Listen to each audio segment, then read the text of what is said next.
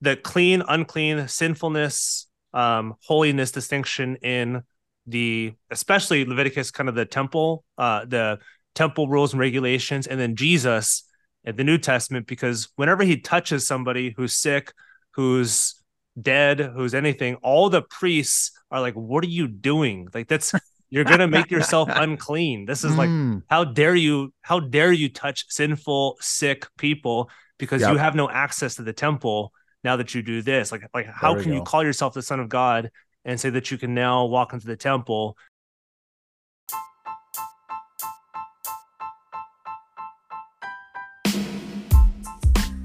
Welcome to the Guilt, Grace, Gratitude podcast, a show devoted to bridging the gap to the historic Reformed Christian faith. Listen in as two friends, a layman, Nick, and a pastor, Peter, discuss core doctrines of our confessional traditions with seminary and college professors, seasoned pastors, and more. These seasonal episodes exist to reach those outside the church, those in the pews, behind pulpits, and in the academy with rich truths of Reformed theology, and remind ourselves weekly how the finished work of Jesus Christ changes everything.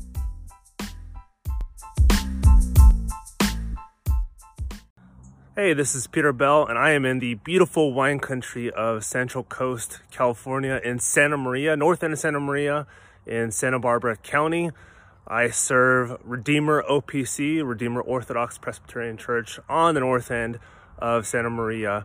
We meet at Temple Bethel, which is right there, Temple Bethel, at 11 a.m. for Sunday service and 9:45 a.m. So just before that for Sunday school for all ages. We have kids Sunday school, adult Sunday school, or all Sunday school at 9:45. You can find us at discoverredeemer.org with one R. Again, discoverredeemer.org. We have a bunch of activities throughout the week, but most importantly, Sunday we have the gospel preach, the the sacraments administered, and church discipline faithfully brought out. So I hope to see you here at Redeemer OPC in Santa Maria, Central Coast, wine country of Santa Barbara. Hope to see you.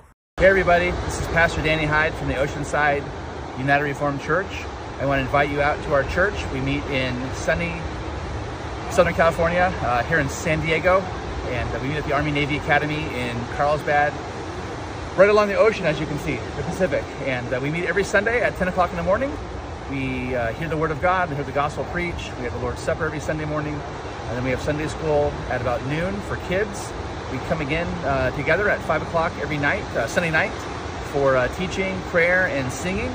And then we also have various midweek groups, Bible studies, men's, women's, and also other Bible studies as well throughout the week. So I want to invite you out to worship with us. If you know anybody in the area here in North County of San Diego, uh, invite them as well. Let them know. You can find out more about us on our website, oceansideurc.org, or also on all those various social media. You'll find us as well. God bless. Hey, this is Peter, one of the co hosts. We're doing something new. All ads will be fronted before the episode for unimpeded listening pleasure. A quick plug for our show, Guilt, Grace, Gratitude. Would you consider giving to our show? We are a 501c3 nonprofit, so your donations are now tax deductible. We've got two options to give. One, email us at guiltgracepod at gmail.com if you'd like to send a check or use our direct donor link. Or two, go to our show notes and click on our donor box link to give a recurring donation or a one time gift. You can also click on our Patreon account in the show notes and sign up for monthly exclusives, merchandise, coupon codes with publishers we work with, giveaways for our subscribers, and much more. All donations we're gifted are used exclusively to pursue our mission to bridging the gap to reform Christian theology. Would you join us? Now, on to the show. Hello, everyone. Yet once again, it's another day of fresh grace and mercy. This is the Guilt, Grace, Gratitude podcast, where we bridge the gap to Reformed Christian theology for your listening pleasure. We're on season seven, seeing Jesus through the whole Bible. And on this episode, we are on Leviticus, the book of Leviticus. We're still in the Pentateuch. and we're picking up picking up where Exodus left off. Uh, Moses is still the author, and we're and now the Israelites are on their journey from Mount Sinai to the Promised Land during that forty year period. And so this book Leviticus is uh, sometimes uh, one of the first books that people struggle with in their Bible reading plans. So hopefully no, no this doubt. episode is very helpful. uh, it, it, it is like reading a manual, literally. Um, it's incredibly important, though, in ways pointing to holiness, purity, sacrifices, which uh, point to uh, the fulfilled and fulfilled in Christ, as well explaining the point of this whole season, how everything is pointing to Christ and how we see Christ in all these 66 books in the Bible, and how God set apart uh, from us as a holy, uh, God set apart Israel uh, from the rest of the world as a holy nation, and he sets us apart um, as Christians from the rest of the world as salt and light. Um, even though we're still sinners, so you're going to see in Leviticus how they have to, uh, even though they're still sinners, how how God can solve the problem of still walking with them and being with them, even though they're still sinners. And so there's a big creator creature distinction that we'll lay out. And so, but before I talk much more about that stuff and we go into it.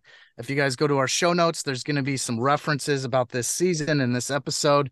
All uh, Danny and Peter will definitely talk about their references, but mine, um, this helped me. This introducing Old Testament, Robert Hubbard and Andrew Dearman book uh, is actually really helpful. I just came across this one uh, recently. It goes uh, book by book in the Old Testament lays out some groundwork, some definitions, some exp- explanations like that. Of course, our uh, the Bible Project is always really helpful. Watch those short videos to get uh, some information.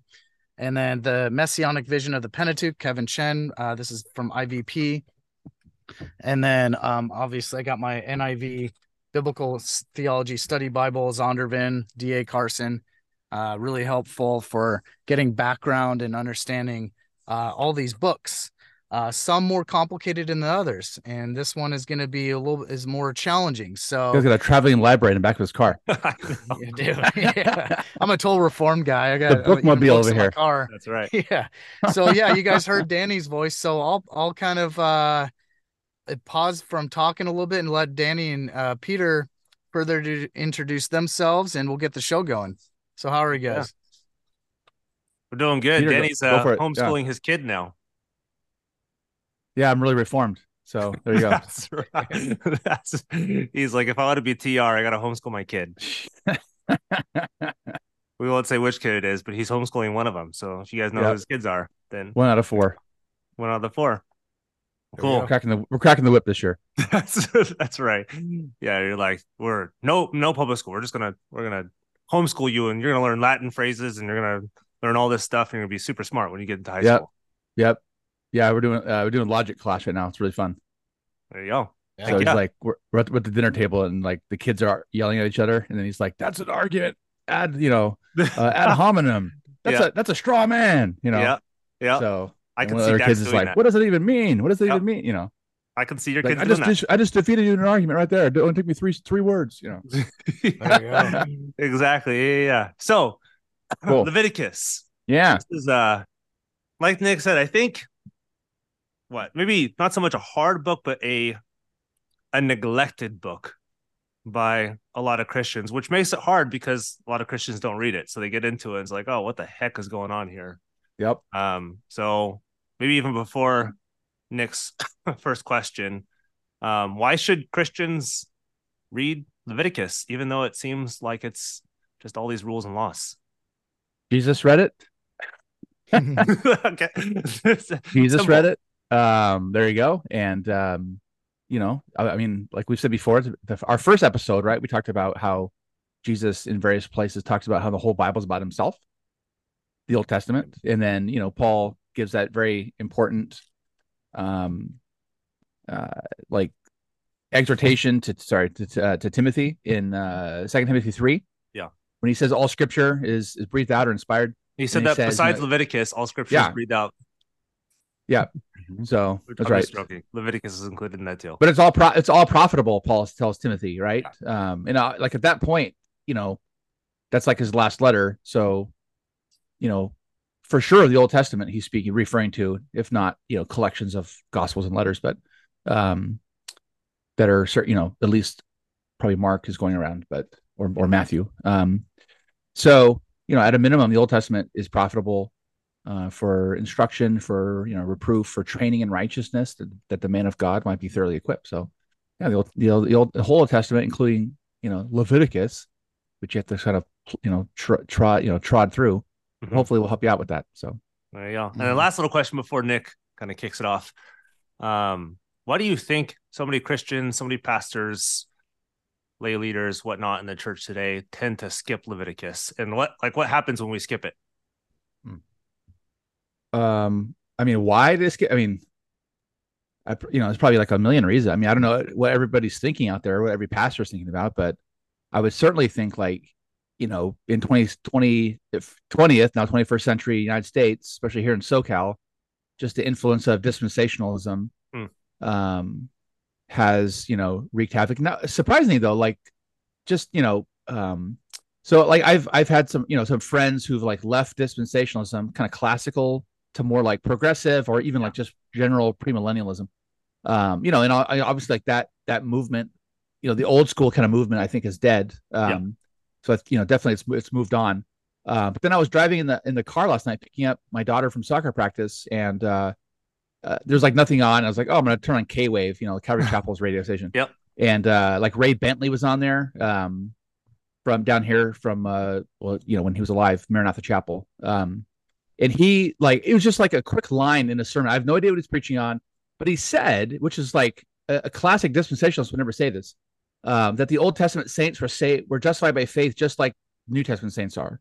Hmm. And I was like, oh wow, like even Ray Bentley says that. So yeah. Mm-hmm. um, even like in this kind of like you know in that Calvary Chapel movement, which dispensationalism is so important, um, even even you know I don't know when the sermon was preached, but even he said something that was like, oh okay, like they've they've kind of moved like they're probably inconsistent, but they've moved on like from some of those things. So I would say dispensationalism and obviously like you know it's not very seeker sensitive. It's not very like applicable hmm. you know i mean you can't really preach a you can't really preach like dare to be a daniel you know you know yeah. you, you know uh who dare are the goliaths? Yeah yeah be a sacrifice you know be a sacrifice? You know who wants to say that? So um mm-hmm.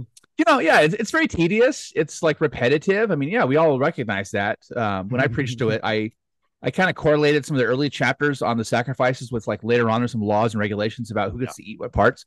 Yep. So you kind of like, you know, you don't necessarily preach every verse like in its order. Sometimes you kind of like have to block things together, but yeah, um, parallels. Yeah, I mean, I would just so yeah. There's probably like some theological underpinnings. Probably just like, hey, people aren't very competent reading Hebrew. Um, they don't, you know, they, they feel intimidated by this long book. It doesn't seem very relevant. And like, yeah, you you end up missing like the whole foundation of why Jesus came. yeah, yeah. a big thing, you know. The so. biggest celebration in um in the Jewish calendar festival system is right smack in the middle of Leviticus yep. 16. And so if you yep. miss Leviticus, then you're like, oh, why are they doing all this uh, Day of Atonement stuff?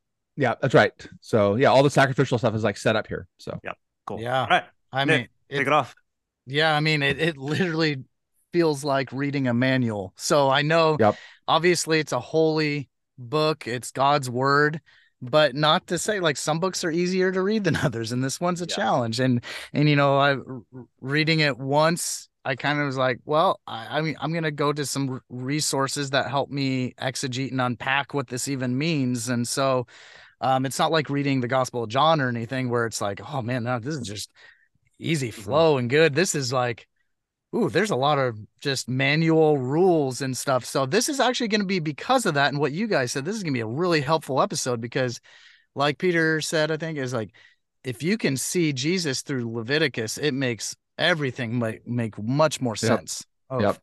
Yep. And so, uh, before I jump into my first question, to further kick things off, to help with uh, our audience and and you know your your uh, understanding the structure of this book, um, there you can uh, break up Leviticus in two major sections, and if and this is based on the research I was looking at. So if you guys have a better way or disagreement, let me know. But uh, the first is the laws of the tabernacle, which is chapters one through sixteen, with subsections I'll mention, and then number two is uh, laws of the community, which is chapters seventeen to twenty-seven. So yep, se- sections uh section one, which is laws of the tabernacle 1 through 16 can be more subsections broken up of 1 through 7 is sacrifices and offerings 8 through 10 ordination of aaron and his family as priests 11 through 15 clean and unclean things 16 the day of atonement. That's going to be fun to talk about. That's huge. That's really important.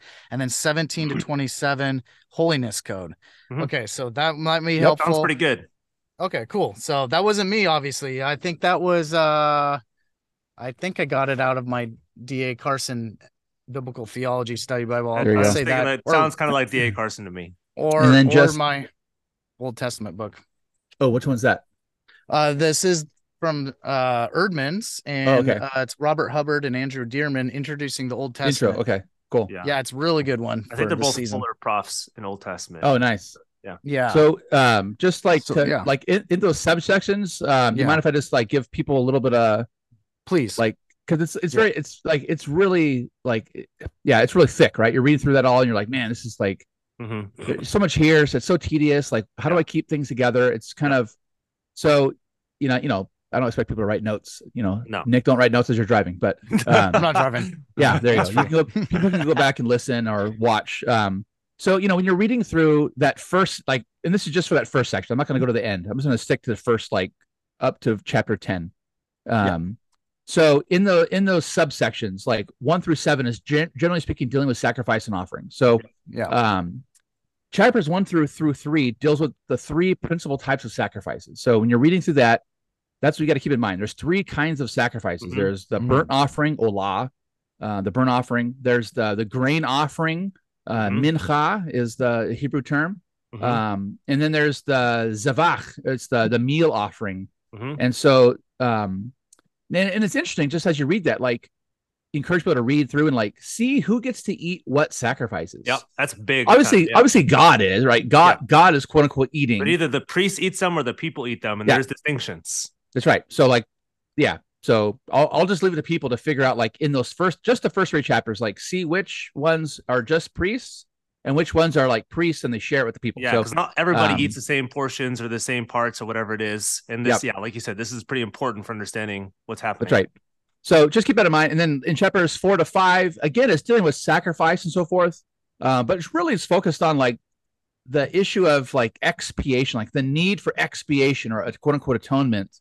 Uh, and there's yeah. two, there's there's two more things that are mentioned, two more kinds of sacrifices. Uh, there's the sin offering, chatat, mm-hmm. the sin offering, and then there's also uh, guilt offering, which is mm-hmm. uh, Hebrew term is asham. Mm-hmm. So, um, and again, like this is all, like it all goes towards the work of Christ, you know. So there's different like con- so in the New Testament, there's different words for sin.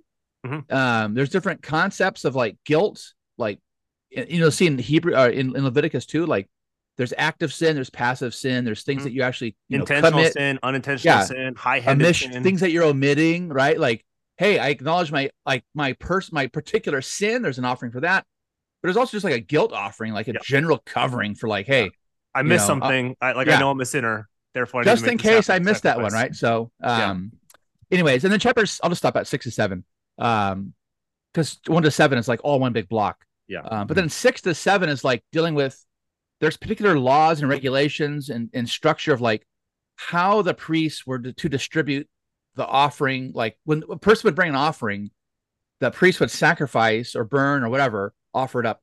And then there's like rules for how to then take that and then distribute it either to the priests to eat yeah. or to the people. Um, Similar to the food offerings beforehand. Yeah. So mm. it's, you know, it, it, it might sound boring and it might sound like insignificant to us, but you know the lord is like very meticulous about it because he's he's laying the groundwork mm-hmm. for all that the messiah this is how you worship so, him and this is how yeah. your yeah your so, sin is forgiven not in the sacrifice themselves but yeah what yep. these what these show forth for us so anyways yeah go back and listen or read and kind of like chart that out and like it'll help you make more sense of it and like it'll start to show you like the the, the great like the beauty of it and how it all fulfills in christ yep and if you buy anything or have anything that's valuable, it's always going to come with an instruction manual. so That's true. even God's word and and you Even though know, the Israelites didn't buy the tabernacle, they were you can say they were Yeah. gifted the tabernacle. That's right. but this obviously God's word is and and uh, redemptive history is so valuable. He Yeah. creates an instruction Even, manual. For, yeah, even in the Ten Commandments, he tells us in the first four how we're to worship him, and Yep. now we get like kind of the intricacies of that worship within Leviticus. Yeah. right. Okay. Cool. So, uh, first real question here.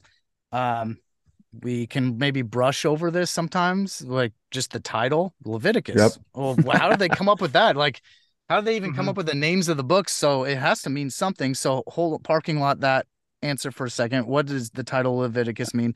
So the theological theme of how God's presence can be in the midst of his people is what we're looking at in this book. How can they properly worship him, like Peter said? Mhm. Uh, how how they are a people set apart from the rest of the world. yep. Super and important. What, yep. What are the priests' role, and how are the Israelites to interact with the tabernacle? Yeah, We and love I'll that. even qualify that too. There are not just one order of priests; there are two orders Yep. of priests. Yeah, which is yeah, pretty that's a good good remember. And then do the priests and the tabernacle point directly to Christ? So a lot of questions in that first question. I, I know you have that question in front of you, so go for it.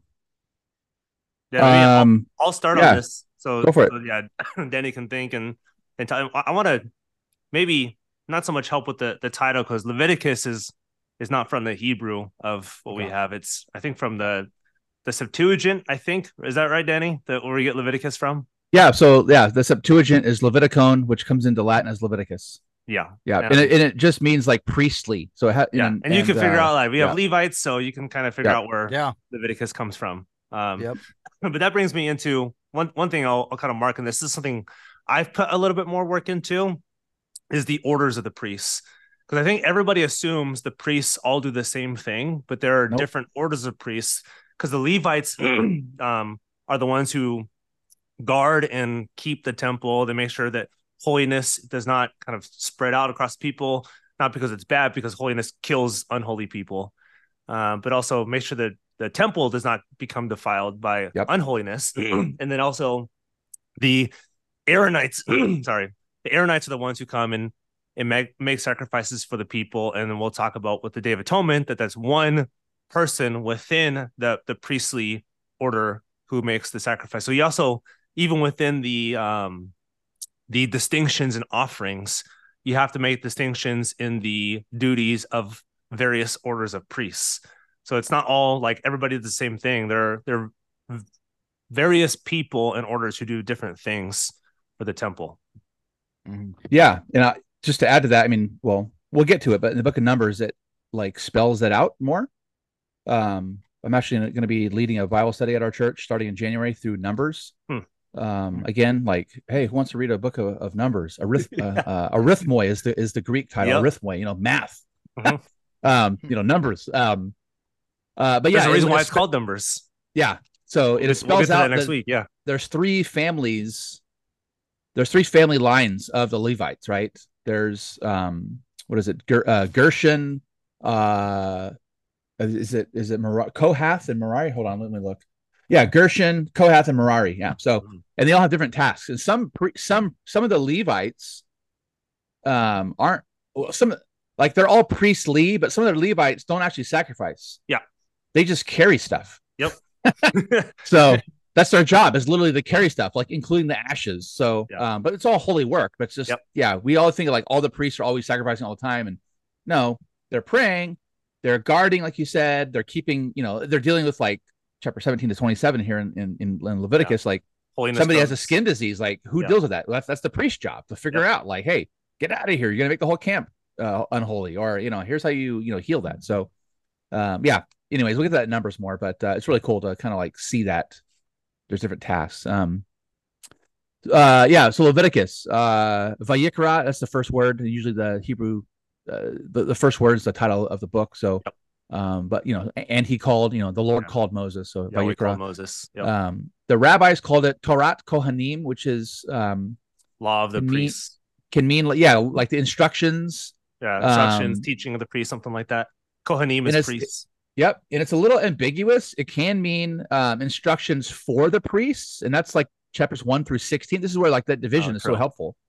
One through sixteen are God's instructions for the priests. Yeah, but then uh, Torah Kohanim can also be translated as instructions, you know, of or by the priests. Yeah, and that's where like chapter seventeen to the end, or the people. So the, these are Leviticus, yeah, the, the Levitical priesthood teaching the people yeah. hey, this is what we're doing. Hey, this is what you're supposed to do. Hey, this is what the calendar's like. Hey, you know, so yeah, yeah there's like there's there's implicit mediator language in this that it's given to the priests as mediators of this camp of the tabernacle, and then from the mediator to the people.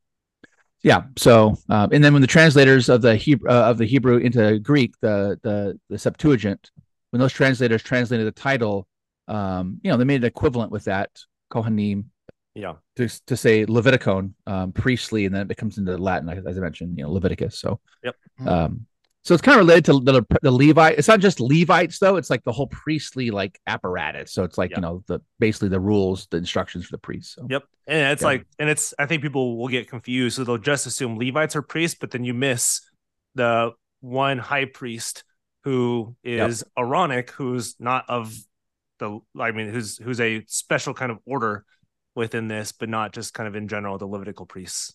Yeah, there's high priest and there's priests, right? So there's Aaron, and then uh, we'll get to that. He has four sons. Yeah, those four sons are the priests, the mm-hmm. sacrificing priests. But then, of course, two of them, you know, themselves get consumed. a strange fire. Yeah. So, based on the priest's uh, explanation, and and that was helpful. Um, this isn't mentioned in Leviticus, but is the uh, Melchizedek line of priests. Is that is that described or are you are no, one of the three? How does that match up? Because he's a he's a separate priest to, that we saw earlier in genesis so yep. what happened to him? What happened to his that line? So well i mean uh that was what our was the episode that was episode three right? Episode yeah. three? Yep. So um yeah he's only mentioned uh, melchizedek's only mentioned three times in the bible. Yeah. Never in leviticus. Yeah, right. Only in Genesis, Psalms, and Genesis, uh, Psalm one ten, and then Hebrew seven. So, yeah. Uh, where did he go? Well, I mean, uh, he's really sure. yeah, I mean, it's a mystery. Where did you know? Where did he personally go? Well, I mean, it depends if you think he's a Christophany or if you think he's just a really, really a normal human being. Yeah. Um, mm-hmm. you know, who just does not mention like his genealogy, yeah. like, like, we talked about in the third episode. So, Yep. Uh, okay. But that priesthood is like a separate. Yeah, it's not a human. That's Hebrew. That, yeah, that's Hebrew seven's whole point. Is like, hey, like, why did we like, get a different was, priestly line in Leviticus than we do yeah. with Melchizedek? And it's like Hebrews mm-hmm. is like, hey, wh- why is there? Why did the Bible mention later on in Psalm one ten that there's that there's this other priestly line if there was no need? Yeah. For more if for more priests, like if the Levitical priests could like bring yeah. the reality of what they're signifying. You almost kind of expect after yeah. the order of the Levites but yep. it's after the order of Melchizedek because yep. that is not a human line. Yeah. yeah. And, you know, and the whole point of like Hebrew 7 is to say, hey, the uh, Psalm 110 mentions this other order of priests, which shows you that the Levitical priesthood um, could not bring in, as Hebrew 7 calls it, perfection, yep. meaning like, you know, like actual like fellowship and fitness yep. to fellowship. It signified so, some of this stuff, yeah, but it was not the actual thing itself. Yep. Beautiful. Yeah, no, I that's why that's what I was hoping for you to say because and I wanted to bring that up because even though Melchizedek obviously isn't mentioned in Leviticus, Leviticus is a book about priests. So mm-hmm. I wanted people that yep. just listened to that episode and they were like, "Whoa, whoa, what what happened to that really important guy you mentioned?" Um, so thank you for that answer. Um, digging into one part of the, I know there's multiple questions in my first one, so I do want to uh, re-ask part of it is you know, the whole part of Israel being set apart from the rest of the world. And so there are these rules, uh, these laws, these sacrifices that were instructed to the Israelites. Um, why why are they set apart from the rest of the world? Why isn't the whole world instructed with these things? I think that's something maybe the average audience might be, average person might be asking is like, you know, if these were so important and divine, why isn't the entire world given them? Why is it just this small group of Hebrews yeah. wandering around? I'll I'll start off on this, then Danny yeah. can can finish it, and I'll, I'll attack like one kind of point. Maybe Danny can do the yeah. one. But first is um, Israel yes, has obviously we got the book of Leviticus. So this is the um the priestly order, the tabernacle order, the rules, the laws, ordinances for Israel, but essentially every other ancient Near Eastern culture had some sort of sacrificial system. So it wasn't like this was the only sacrificial system at this point, but was definitely unique in what they're doing, why they're doing it, and also who they weren't sacrificing. Because most other ancient Near Eastern cultures would most likely sacrifice humans um, or something of that ilk, and for very different reasons to kind of satisfy um, some desire from the gods. Versus this one was not necessarily for the gods, or I guess proper, but to um, like Danny said, to expiate sin, to atone for sin, um, not so much to like make the God happier, but it's it's so that we can so that God can dwell with us, not just for God to be happier, which I think is helpful too. So it's it's not just like this is it. we have multiple law codes from a ton of different areas in this in this time period. So it's not just a sacrificial system, but it's it's unique aspects of the sacrificial system too that do set Israel apart from a lot of their their neighboring nations. Okay. Yeah, I guess if I understand the question, um, like why why only Israel? Well, it goes back mm-hmm. to like what we said before about God, God's covenants. You know, He's chosen. Mm-hmm. You know, the, the whole world is created. Adam and Eve, uh, they sin, and then out of the whole world, He chooses one man, Noah, and through the one man, He begins to repopulate the earth. Uh, and then again, like things go go sideways really quick, um, or not very quick, depending on how old you think the Earth is. um, and then he chooses Abraham or Abram, like the one man, and out of that one man, he's going to make yeah. a nation, and out of that one nation is going to come this one seed son, um, who's going to bless all the nations. So this it's just how God works. Like this is how yeah. God is at this point in redemptive history. He's working through this one people. Yep um, to make them, you know, to to teach them the realities of sin and salvation, mm-hmm. and you know, and they to show forth to, a, to, the nations who, yeah, the who Yahweh is. Yeah, they because are supposed all to be of them have yeah. these kinds of law codes, not the yep. same stuff, but similar law codes.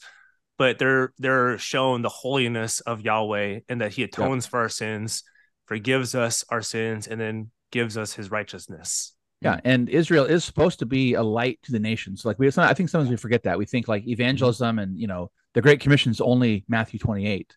Um, oh yeah, no, Israel like, has a relatively Israel, short mission. Yeah, Israel has a mission too to to to the world. So, yeah, yep. It's a it's a gospel mission. They're yep. proclaiming the gospel. Um, yep.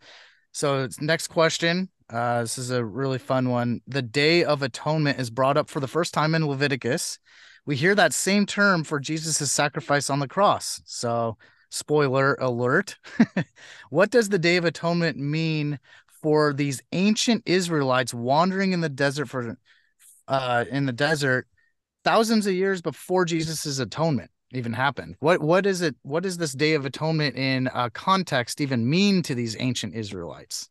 Yeah, I'm gonna I'm gonna bring out a, a resource from L. Michael Morales. He wrote "Who Shall Ascend the Mountain of the Lord," um, and I think he makes a compelling point. Number one, the Day of Atonement is the center of the Book of Leviticus. So Leviticus yep. 16 right in the middle. And I think he's following in a long line of Jewish scholars, more particularly so, We talk about this. And then Leviticus 16, not just the middle of Leviticus, but the middle of the entire Pentateuch. So it's it's kind of the the zenith, the top point of this. And it's also interesting and helpful to understand the context, like you said, of Day of Atonement, because it doesn't it doesn't just come out of nowhere.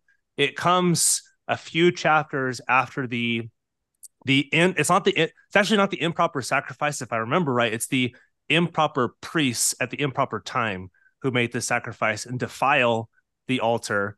And then you have a few chapters of i think clean unclean laws after that. And then basically the restoration the the cleansing of the altar in leviticus 16 and then the atonement you can say for both like kind of in line with the sins of the the two priests who improperly um, set up their sacrifice, but then also overall for Israel, not just for those two people, but for all of Israel, the camp, um, for their one-time sacrifice once a year by one priest. Um, so I think all of that wrapped up to one. We'll get into after David Tome, but I think it's helpful to see that this this has form and function and context within Leviticus. It's not just like like oh, there's where's this Day of Atonement come from? They're, they're kind of expecting okay, now that we've seen what this actually looks like, what sin looks like in the temple, um, when the when the priests uh, lift up an improper sacrifice at improper time, improper priests who are doing this, then how do we um, atone for this kind of sin and in sin in general? Yeah, that's cool. Um, yeah, I, I was just gonna say, you know, back to Exodus when the Lord gives the instructions for the tabernacle. Um, there is uh, uh, every morning and every evening oh, yeah. slash af- afternoon. Yeah. There, there's daily sacrifice that was prescribed every mm-hmm. morning, every evening, right? Twice, so twice a day there is sacrifice. Even That's think about it too. If you're an Israelite, you're every day, morning to evening, smelling these sacrifices, yep. seeing these sacrifices. You're being reminded of like reminded of your sin every single day, morning and evening. That's right. Mm-hmm. And then every and then and then and then people are bringing sacrifices like on their own. Yeah. So the priests are doing their own thing, like every morning, every evening. And then you're bringing sacrifice. You know, it's not prescribed when, but you know, it's you know when you do. Yeah. Um, for yourself, the priests are also offering sacrifice for themselves. Right. That's a big part of Hebrews chapter mm-hmm. seven. It's um, not just for the people; it's for themselves. Yeah. And then so it's like that's going on like every single day. And then there's this one culminating day um, where this one sacrifice is offered only by the high priest. Yep. Who only gets you know who goes into the holy and it's the one time the holy of holy like there's the uh this big veil between yep. the holy place and the most holy place the holy of holies. So that's the one time he gets to go in there, um, and he does this you know and he makes the one sacrifice or he sprinkles the blood. Um, so I think it's I I, I think already in the Old Testament, um, um, the Day of Atonement is already like typologically showing that there's a once and for all sacrifice. Yeah. So, because this is like a culminating day, right? This is the high point. It's not done by the people; it's done by the yeah. priest on their behalf. Yeah. So you know, and it's for everything. Um, and then there's like, uh, there and there's and there's two goats mm-hmm. that um that are that are brought. Like, mm-hmm. there's the mm-hmm. there's the goat for the sin offering, where that's the actual goat that's sacrificed. Yep. And that's the blood that's sprinkled in the holy of holies on the on, on the ark of the covenant. On the horns, right? Yeah. Um, but then there's also this other goat. Um, I think the ESV calls it the live goat, or it's like I think it's a scapegoat in the King yep, James. The it's the Azazel, Azazel is the Hebrew yep. term. It's the goat that the priest he puts his hands on its head. He lays hands on its head and he confesses all the sins of Israel. Mm-hmm. And he like, this is where the idea of imputation starts to come in. He imputes all their sins yeah. to this goat. And this goat is then not, it's not sacrificed, it's then sent out into the wilderness, like outside the camp. Yep. Right? Because it's now unclean. It's out outside the camp. So you have like obviously the death of Christ signified yep. by that first by all the sacrifices plus that first sacrificial goat um, for sin. But then you have this idea of that sin has to also like be expiated, it has to be taken away. Mm-hmm. And so that other goat, that that Azazel, it's sent outside the camp, right? Um, which I I think points even into the New Testament oh, in yeah, Hebrews 13, where he talks about like Christ was sacrificed outside the camp, outside yep. the city gates. Yep. Because um, Jerusalem's there, and then he's told to go outside yeah. to Jerusalem on top of one of the hills. That's right. So I think, you know, so there's a lot going on there, but I think the whole picture of it is like, yeah, everything is looking forward to this one sacrifice. Mm-hmm. But then crazy enough, the day after that sacrifice is offered, they do morning and evening. People are bringing sacrifices for themselves. The priests are doing their own thing again, and then a year later, they're doing this whole thing over again, over and over. And it's and like, what the heck is going again. on here? And it's like, you know, the blood of bulls and goats cannot take away sins. Like the priests themselves had to make sacrifice for themselves because they they too were sinners. Like they couldn't usher in, you know, the the full fellowship with God. They couldn't they can't bring people back into the garden. Yeah. And they're always um, sacrificing yeah. something that's not themselves. It's always yeah. it's always outside themselves. It's that's never right. themselves. Yeah. So the idea of substi- yeah, substitution, sacrifice. like imputation, expiation, propitiation, like all these ideas are are there on that Day of Atonement. So yeah. So you can imagine, I mean, put yourself in the Israelite shoes. You can imagine the morning, the evening sacrifices every single day, every mm. single week, and then the culmination of this on the Day of Atonement, where there's a, a, kind of a big festival that leads up to this. And so you're you're being reminded every single day, um, both of your sin and this big sacrifice. And I like you like you can't doubt that people are thinking they're being told too by the priests like i like is this ever going to end? Like is this like is this this like a never ending cycle a lot of animals man.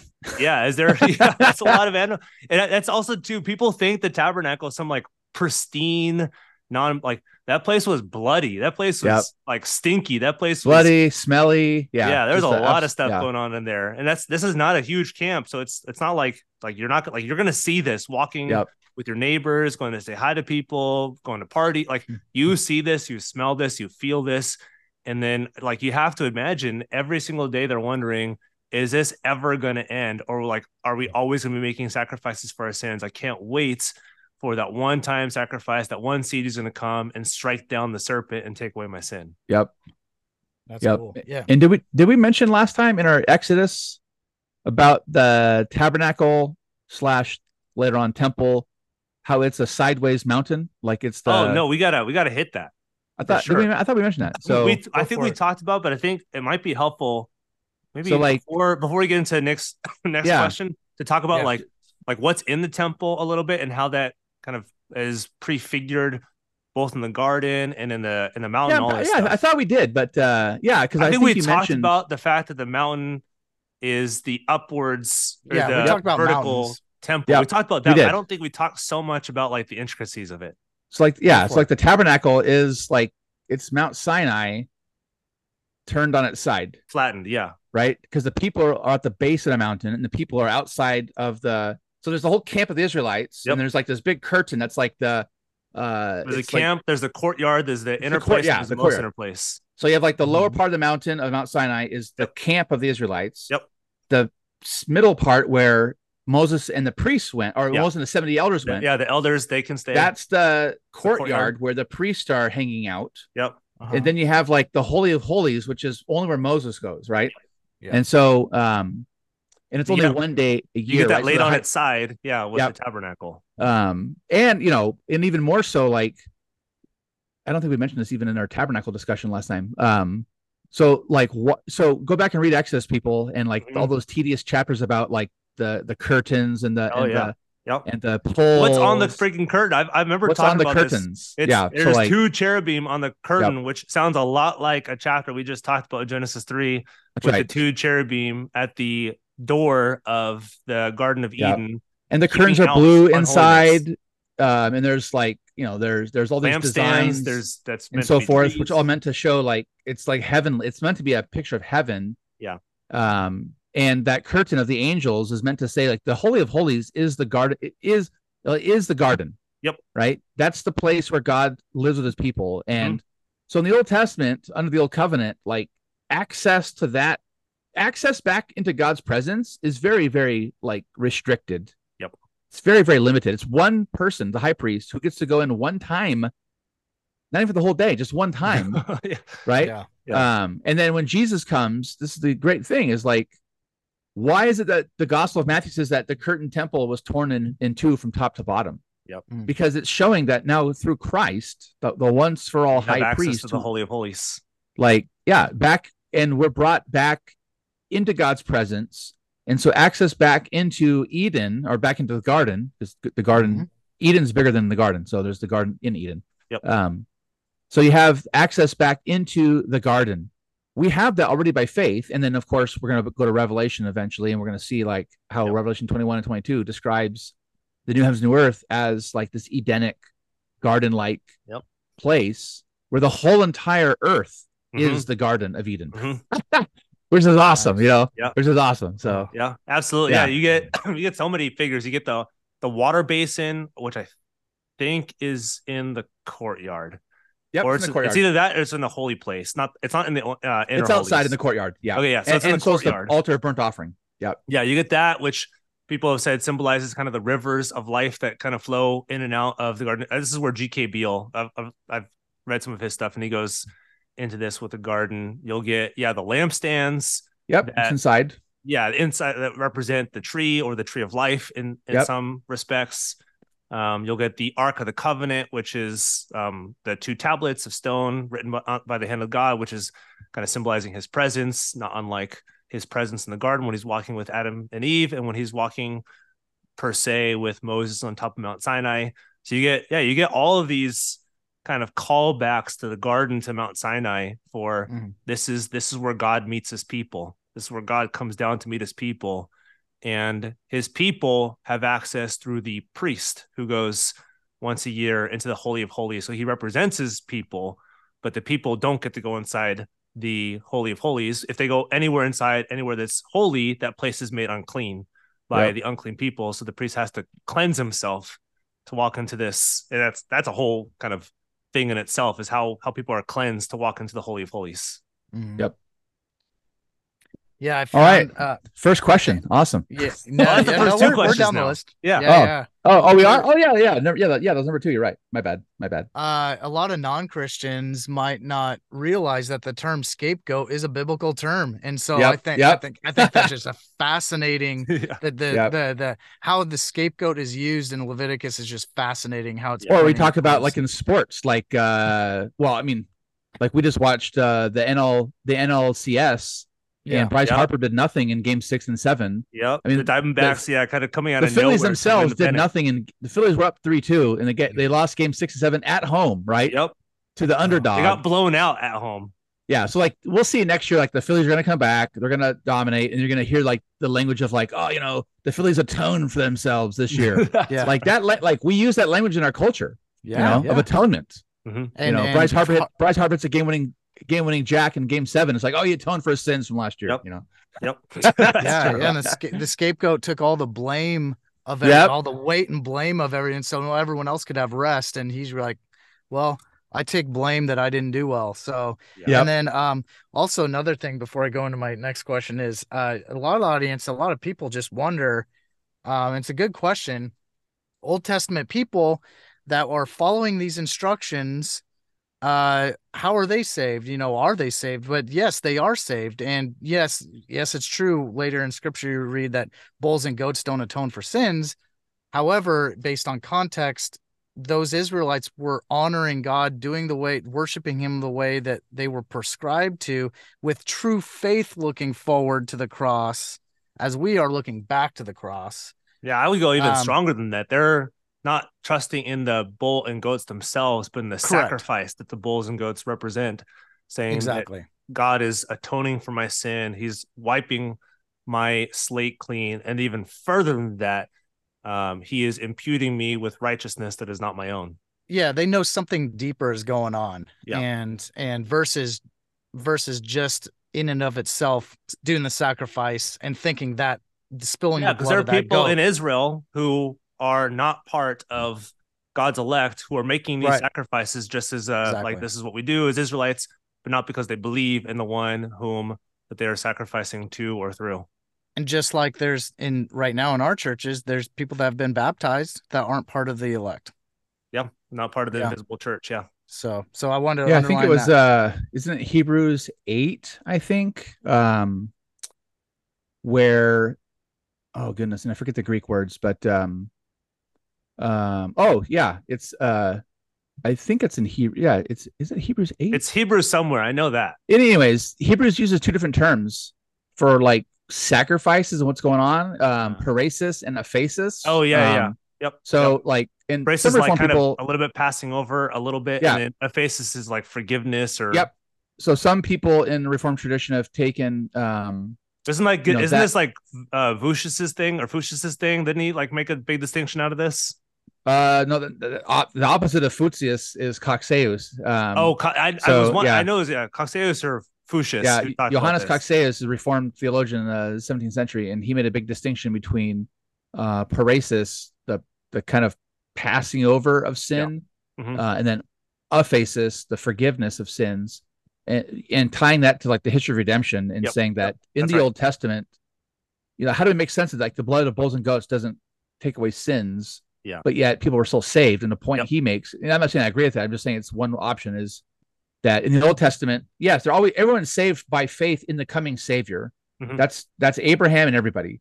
Yep. Um, but the way like the way it works in the sacrificial system is that, you know, in a sense, God is covering over sin, you know, in, in an outward way, mm-hmm. but it's always pointing forward to that uh, aphesis, the the the the, the erasing, the, the, the washing away, the forgiving of sins which they had. Yeah. Uh, by faith already yep. then in the Old mm-hmm. Testament. It just mm-hmm. wasn't accomplished yet on the cross by Christ. Yeah. So you could, yeah, you anyways. could say, yeah, the two fancy yeah. Latin terms, like there, there was the ordo salutis. So it was like the kind of the process of this salvation was true, but historia salutis. So like what, like what actually happens in history to make sure that this was accomplished had not yet been done. But that doesn't mean that their salvation is not yet complete. It's just like the, the Christ himself has not yet come although their faith that Christ is coming and will forgive their sins and impute them righteousness, that's what saves them. Yep. Peter doesn't know his Dutch from history, people, but he, that's that's okay. He's going Presbyterian on us, so it's all, it's all good. I'm going. I'm going different from. I'm going different. Back in the old, back in the old days, like things were so hot back in the, the Netherlands, yeah. back in the 1600s, that between uh uh Gisbertus oh, I, have read this debate. You know, I've, I've, yeah, I definitely know this debate big time. And uh, the Cocceians, the people yep. that liked Johannes Cocceius' covenant theology better, they, on on the Sabbath day on Sunday they would sit in their windows. If you've ever been in the Netherlands, and everyone knows like what a, a Dutch house looks like, they would sit in their front room in their window and they would knit on the Sabbath day. The Cocceians would, huh. while the Voetians would walk by and go to church because Voetians were like very Sabbatarian, no yeah. work, yeah. no anything. So the Cocceians would knit uh, on the Sabbath day just to show the the Voetians like you know, I'm free. I can do whatever I want. Yeah. So yeah, pretty crazy. Anyways, go. good times. Good times. Well, and and before my next question, they to take it a step further and not to spend too much time on this, because God knows his elect, there's even non-Israelite Gentiles in the Old Testament era that were saved mm-hmm. because yes. God knows his elect. And so um you know, we could leave it. It's not being Jewish that saves you, although that's that is whom God. That's the line. Yeah, that's the, that's the line yeah, of the, the line. Yeah. But it's not being Jewish that saves you. Yeah, it's, a, right. it's theologically logical to know that Gentiles in the Old Testament there were some that had true faith. Yeah. Um, because God imputes his righteousness. He he knows his elect. He will well, he gives provision they... in the law also for those who are not of Israel. Yeah. So Israel is set apart from the rest of the world to show the world how to mm-hmm. worship God. So but... it kind of assumes that they're going to show the world, and the world says, like, yeah, I want to worship Yahweh. Yeah. Okay, cool. So moving on to the next one. This next question is really practical for us today because there's some confusion when you're reading a lot of laws and rules and purity rules and laws and and all this stuff in Leviticus but then you know, oh, this stuff is fulfilled in Christ. So do we just literally throw it all out? So my question to be concise would be how do we discern which laws uh, of the many listed in Leviticus are still to be honored and which ones are because Jesus' fulfillment to us by being uh, new covenant believers. So, an example would be like there's really good, God knows how to take care of his creation really well. So, there's some hygiene laws it's not that these people were necessarily doing anything bad. It's like washing your body after certain human acts and things like that. But then there's obviously we would agree with laws against homosexuality and incest. But then there's laws against like tattoos. And so I know that's are they tattoos like, though? Are they tattoos yeah, so, though? That's a question. So then um is are somehow so my my main question is, is is are some of these helpful to still be further sanctified today as Christians? Or how do we look at all these? Can we just be like, oh, that was good esoteric rules? We just know we can take them all packaged and not worry about any of them because they're um, fulfilled in Christ. But obviously, there's still ones that we honor today about hygiene and, you know, we going to um, laws against homosexuality and incest. Obviously, we still honor those rules. So, what, what do you? What's but kind do we though honor those? Well, I would disagree the that they're hygiene law. I, I, I, would say they're not hygiene laws. They're these are ri- ritual laws. Yeah, they're clean and unclean okay. laws. Yeah. So I mean, okay. I would say you know, yeah. So I would just that's what I would say about that. Um, uh, so that's the you have big, to make like, a the, lot of distinctions in some the of big these issue. Yeah, the, the big thing is like these are ritual mm-hmm. purification laws, and yeah, some of them are like, hey, you got to keep you can't have mold in your walls in your house. Um, right. you know, hey, after like you can't uh, you know, you can't touch your wife like when she's on her period. Yeah. Um, like what they, are not what, just hygiene, but it's like you're you're like you're made unclean when you touch something that's unclean. Yeah. Yeah. Because yeah, it, but yeah, unclean for what? Like unclean to like ritually yeah like you offer sacrifice. sacrifice. Yeah. You know, so like it's all driven toward like, and what's the point? The point, the big, the big it's point all is like temple worship. Yeah in like leviticus 19 you get that quote you get that line that's quoted in first peter that we are to be holy as the as the lord our god is holy um so he's teaching them his holiness all throughout these laws god is holy god is righteous uh, god is just Yep. god is different than you like and you have to do like this tedious what we would think is like just stupid min- minutia Yep. why because god wanted to show them that they were sinners Mhm. um so The more You know- cleansing you had to do, kind of like the more you can Yeah. say, the more unclean. like the you know like the were. tattoo like prohibition Yeah. you know- it's not really a tattoo. people are you know there's, debate about that but i think it's it's clear to me at least like these are like you, you can't put ritual markings of other Yeah. deities on your Yeah, body That's that's closer to what people think. Yeah, Yeah. you're kind of you're labeling yourself with another god. so yeah Mm. so you know i mean so there's like all these ideas of laws like you know there's ceremonial we talk about ceremonial laws um which these would be there's judicial laws which are Mhm. like the punishments and then you have like um But you have those kind of Moral in some, laws. some of these. Yeah, some of the judicial Yeah. laws. and they're but like we would say you know I'll, I'll show my i'll show I'll, I'll pull out my presbyterian card um westminster confession of faith talks about like the general equity of Yep. the laws so Yep. even like ceremonial laws and judicial laws like the judicial laws right have some general equity Yep. Um there are like principles of justice uprightness you know fairness you know in society Yeah. um that that we can you know take from that um Yeah. and and still apply so like okay tattoo like so yeah i've, been- I've been asked this a billion, a billion times like hey Mhm. but does, the Bible, Christian doesn't the have a say tattoos are wrong Yeah. and i'm like no it's talking about like ritual markings to deities It's the same thing you get with like the mixing of fabrics. People don't really see Yeah. like, like what's the mixing of fabrics have to do with anything. Yeah. So yeah i would you know like on the tattoo i would just say you know look if you're a believer yeah don't have tat you know general general equity would be um you know if you are a believer don't go get a tattoo of molech yeah. you know Right. of the Yeah. devil. Now, if you're if you know if you're in the Hell's Angels, all of a sudden you become a believer. Well, I mean, you got those markings in your body. What are you gonna do about it? You know, the Lord cleanses your heart. It's not your it's not your skin that matters. Yeah. Yeah. Um. So yeah, but I would say like there, yeah, there are general kind of equity things. You know, like okay, building the little like building like the little like s- scaffolding wall on the on the roof. You know, um, it, it's just like the general equity was you know so people weren't dying like you know protecting the life the of yeah protecting the life of your neighbor it's an application of the moral Yeah. law of, of of murder right so like there are general equity things that we can learn from yeah. uh, as believers um you know Yeah. but we don't want to then just you know translate it and say well you can't eat pork we're christians yeah. some christian some groups do that right the seventh day adventist Right. you know you can't eat pork it's it's unclean um or yeah you got to wear like you got to have like you got to have a all men have to have like you know the, the sides of their hair growing out and like Yeah. beards that kind of stuff like this is all ritual like to set them apart Yeah. as a distinct people to hear the law and to like, point them to the gospel Yeah, and this this is where sometimes you can get to some um interpretive difficult waters when you say, well, which law is applied now versus which Yeah. laws don't apply Yeah. now. Yeah, that's what I was getting at. Like, yeah, you're Yeah, kind yeah, of and that's and that's like all Christians think this because I think a lot of Christians don't read Leviticus in the context that was written and who was written to Right. and why it was written, all this stuff. And we too directly apply this to us instead of saying, okay, what what role did this play in Israel first? How does this continue the promise that God had given in the garden and with the clean unclean distinction with sinfulness and with with uh, omission, commission, all this stuff. Like we have to go there first, and then you go to us, or you, then you, I guess, you go through Christ, and then you go to us.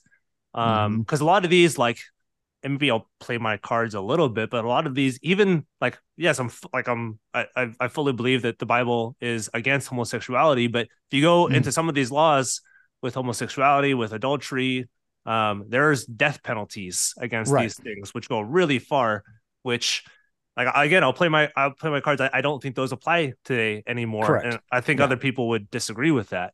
But yeah, there's it's it's not like okay, we take this one thing versus another because that's where non-believers or uh, progressive Christians, whatever what do you kind of want to lob them into, um, they'll get you on this stuff. It's like, okay, well, you take Right. this law, but you don't take this law, you'll take that law, but you don't take that law, which that's I think the it's too myopic of a view of a law versus like what Danny's saying. This is this is showing holiness. Yep. Foremost, this is showing the distinction. This is showing what we have to do to be present before Yahweh, um, to be clean, to be righteous, to be holy. All this. That's like that's its first and foremost. That's what it's looking towards. Um, yep. instead of like what laws apply then and what laws apply now. Yeah. No, huge. Yeah, and I, yeah, it's stuff. like yeah. I will just to add to that, just quickly to say, like Paul says in Romans 10, like the whole like the whole law's goal is Christ, right? Like yep. Christ is the is yeah. the end. Yep. He's the goal of the law. And so, you know, to an unbeliever, you know, having this kind of conversation is always to say, look, you know, as Christians, we believe the whole Bible is the word of God, mm-hmm. but all these things are meant for a purpose, mm-hmm. and Christ is the goal of all these things. Now, we then, you know, we're not lawless, and no. so we have to then, and that's where we get these distinctions between yep. like ceremonial, judicial, moral like there are things that continue on and mm-hmm. are clearly continuing on. Yep. Uh, and there are things that don't. So like, you know, just the issue of like homosexuality and death penalty. Yeah. Mm-hmm. The the Christian, you know, again, this goes to like contemporary debates about Christian nationalism. Totally. Um, the Christian church is not a secular polity. No. Like the Christian church is not a worldly yep. um, government. And so the, the church, the church is the church is theocratic in a sense. we sense. can discipline. We can yeah. do church discipline. Yeah. Which which is to set a person outside the church for yeah. the purpose of showing them their sins to restore them. Yep. Yeah. But we have no like which even no the right apostles in the New Testament kind of make the same case where like discipline is kind of like putting them to death outside the camp so that they come to realization of their sin and come to Christ. Yeah. And so yeah. I would just, yeah. So my point is like the church is a spiritual discipline, n- nothing more. Um, you know, and do those punishments continue? Should they continue in, in, in, you know, in, in every single like secular polity, worldly polity? I would say, I would, I would say no. These are things that were given to Israel for a mm-hmm. time mm-hmm. to show them like just how holy you have to be the seriousness of holiness yeah. yeah. it's different now we live we don't live in the same era we live in a different Context. time yeah we live yeah, in right? the fulfillment of christ and, yeah. and the the uh the laws yeah in a sense applying to the church but now seen through christ and his redemption for us on our behalf yep. um mm-hmm. so maybe that's helpful for people it's and it's also too again we'll look at a lot of these laws and kind of to use theological terms we'll impute a modern understanding of the law or a modern mm. understanding of tattoos or a modern understanding of clothing or a modern understanding of eating instead of looking at them in their context like what does this mean in their context and then how does it apply through the fulfillment of law? And then is how does it apply to us? Not to say that we're lawless but like like we we don't realize how much modernity we bring into the bible when we read it in our current context. Mm-hmm. Yeah, no, that's helpful, and that's why I phrased the question that I did because there's so much giant. No, I think Christians think debate. exactly that stuff. Yeah, yeah, yeah, and so I, I in a way, I kind of rhetorically asked. And we're not we're not punting knowing, the question, but we're just saying there's no. something way deeper going on. There's in this. context yep. going on, and you know, obviously, we're not saying to stone people to death. Yeah, at all. We're not. N- we're not, not nomians, nor are we antinomians. We yeah. are we are Christians. Yeah, yeah. So um, yeah, moving on to the next question. Uh, to wrap it up, my last real question would be uh, going back to the mother promise and looking at Leviticus, how Genesis 3:15 is moved forward uh, and developed in Leviticus. So, uh, shedding some light on the gospel of Jesus Christ that we see first mm. promised in Genesis 3:15 by God Himself. Uh, so one thing I'm thinking of, just to steal a little bit of thunder, I'll let you guys wrap it up, is I'm thinking of a good example would be John 114 um, is talking about Jesus's atonement on the cross, uh, matching that to Leviticus and us being believers, uh, us as believers being temples. Mm-hmm. What do you guys think? Yeah, we've, I mean, you've got something, you've got a lot of stuff in John because you get Jesus as the temple um, less so explicit atonement language in John 1 14, but you get a little bit more with John 2, especially with the destruction of the temple, because all the Jews are like, What is going on? This is given to us for forgiveness of our sins. And Jesus is like, Well, you're missing the point that temple is supposed to point you beyond the temple to the one who's going to come in, fulfill the temple, because I'm the temple who's talking to you right this very moment. Um, mm-hmm. but yeah, you get yeah, with with all this, you get the the promise, or how do I say this? Not so much. Yeah, you get the promise, but the promise is kind of filtered through this continual sacrificial language and they're they're looking for the one they're still looking for genesis 3.15 they're looking for the one who's going to not just on a continual yearly basis kind of peck at the serpent but the one who's going to come in and finally crush the serpent crush their sins and mm-hmm. not even just crush their sins but to give them full and complete righteousness because they then leviticus they're like yeah this is this is not the end this is this is perpetual cycle and we're being mm. reminded which is which is good because we're reminded of our sin and holiness but um, when is when is the final sacrifice coming when is the one who's who's coming in to strike the serpent dead to strike the, the devil dead and to strike our sins um, and give us his righteousness mm. yeah it's good stuff um, i would just add to that just on that issue of that the question about uh, like the the the uh, believers being temples yeah um, mm. I'm writing a commentary in Hebrews, and I just wrote this. I'll, I'll just, just like one little couple sentences. yeah. Um, so, uh, have you ever noticed how the writer to the Hebrews in chapter three? Oh, I read calls, this. I saw, I saw your. Comment. Yeah, yeah. Not only calls God's people God's house, that's Hebrews three, but then right after that, he says that he goes on to quote from Psalm number 95, like, you know, uh, today, if you hear his voice, don't harden your heart. And then the whole like context is n- numbers 14 in the wilderness. Mm-hmm. Um, so points back to Israel's wandering. Um, that's so this is the Hebrews the Hebrew writers what Hebrews is writer uh, writers the writer of the Hebrews uh, it's his way of saying that the church is God's house right it's his ta- tabernacle in the wilderness of his age and life so mm. uh, and the and the cool thing is like under the old covenant it was the Lord who dwelt in the house right mm-hmm. the tabernacle the temple and the Israelites in the wilderness like lived around it we'll give that in numbers um, but now we the all believers in all times and all places, we are the house yep. of God. And so all that language of holiness uh, in in Leviticus, all the laws about holiness and separation and so forth, and God, of course, was like right there in the middle of it all. Um, it's now like the house of God now is bigger, like it's expanded, and it's include includes us. Like we get to come in. So Hebrews four, like with boldness and confidence, we get to come into the throne of grace, like enter before the throne of grace. So, mm-hmm. um, yeah, that no longer is it just a room for God, but now his house is big enough to accommodate people from every mm. tribe, tongue, language, and nation, and all of them are, are the house. It's awesome. Yep, there mm-hmm. we go. And Amen. maybe one little plug before we end, and this is on my mind, especially for Leviticus. And this is what I thought previously, and then I was um, strongly disabused of this position at hmm. Westminster, and now it's now I think it's a huge distinction a lot of these laws in Leviticus, I think everybody assumes all the laws are because of sin, because somebody sins or mm-hmm. somebody does this or that. But that's not all the laws are. Like you have to make a distinction when you look at some of these things.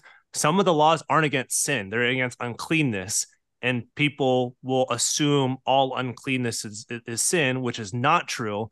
Although all sin is uncleanness, but not all uncleanness is sin. It could just be like, yeah, my wife had her menstruation period or she had her period. Like that's not because of sin. I mean, right. people have made uh, like I uh, Jacob Milgrom, his huge uh, Leviticus commentary has made somewhat of a case, I guess. Like blood is kind of the result of sin, but I was like, I'm not super convinced of that position. Um, I could be convinced, but I'm not. I'm not convinced right now. But it's there's some of the stuff that's like kind of natural human processes that make mm-hmm. us unclean. Um, yep. Emission of semen makes somebody unclean. Doesn't necessarily mean that you sin. It could mean that you have sinned, but doesn't necessarily mean that you have sinned, which just goes to like not all the laws are against sin, but you have to make a distinction between cleanness, uncleanness, sin, not sin, commission, omission, all this stuff. These these play a big part in Leviticus. And does mm-hmm. that still make a person unclean? Does what? Does that still make a, a, a man unclean?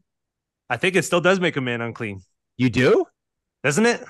Uh, why would it? It's it's ritual. It's it's purification law. That's mm-hmm. that's true. No, that's there's still some stuff right? I got to work through. Yeah. Yeah, I mean, I, I would say that uh, you know it's it's like a temporary law to true.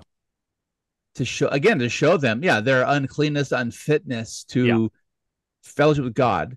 Yeah. Does you know sex and the products of sex like make us unclean? Now, I would say Oh no, no yeah, I, no, not now. Yeah, yeah. That, in, in my principle behind that would be, you know, besides Christ fulfilling it all. Yeah, like Paul oh, talks yeah, about I, I how prayer. Meant, I thought you meant back in Leviticus. Like, oh, yes, oh, yeah. I'm saying now. Yeah, yeah. Oh, I, I thought, yeah. I thought you meant now, bro. Now. Yeah, no.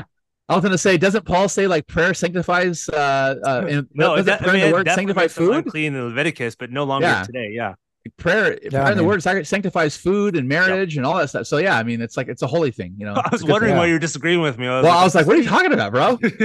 yeah, I mean, if you're within, if you're in marriage, sex is a good thing. Yeah, that's a, a great and thing. Woman. And even, even in the Old Testament, sex is still a great thing. Yes, but it still it still makes you unclean yeah. and unfit to walk into yeah. the temple.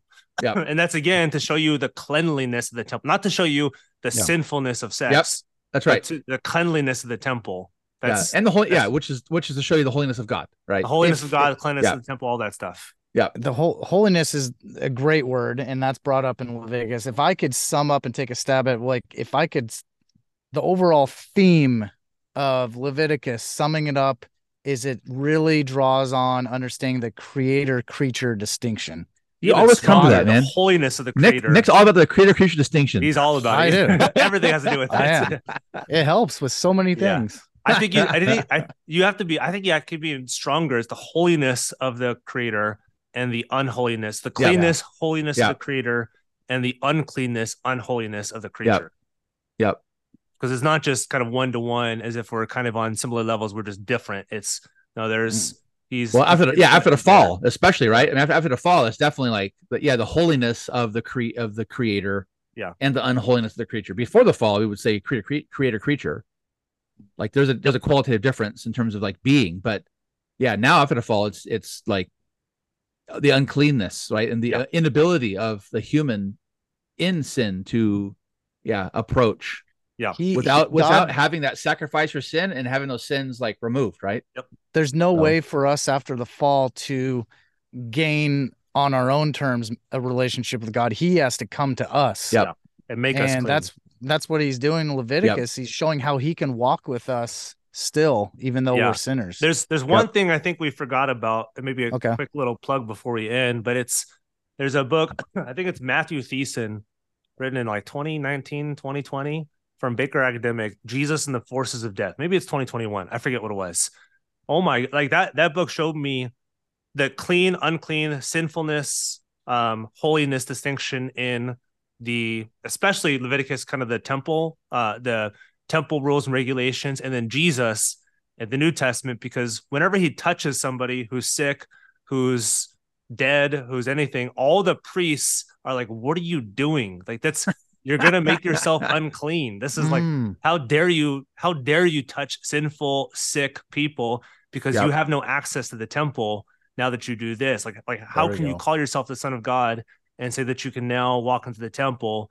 And uh, Dr. Thiessen's entire thesis is he like him being he's the only holy thing that can touch unholiness and not be affected by unholiness. Yep. Makes it holy. Yep. Amen. That's a great yep. way to sum up how Leviticus points to yep. Christ. Yeah, cool. that's you just that's what you see him doing. He's the walking temple throughout mm-hmm. the four gospels, and he is never made unclean, which is not the case in Exodus, Leviticus, Numbers, and Deuteronomy, where holy things are always made unclean by touching something holy. And now he can impute holiness to unholy things and unclean things.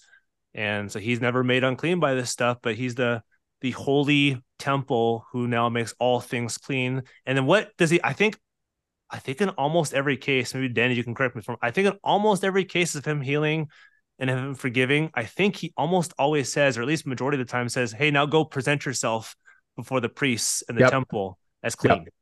Yeah. I mean, there's other things every time, but like, it's, I mean, well, a, there's a lot of times. Perhaps it really was, but the gospel writers, you know, for sure, a few times that's mentioned. Yeah. Um, and it's always like, you know, for a testimony, right? Yep. It's for a testimony to them that, like, that the actual, the actual priest who can heal you actually is here right? That's so that's how that's how jesus is showing he is god in a very jewish way yeah.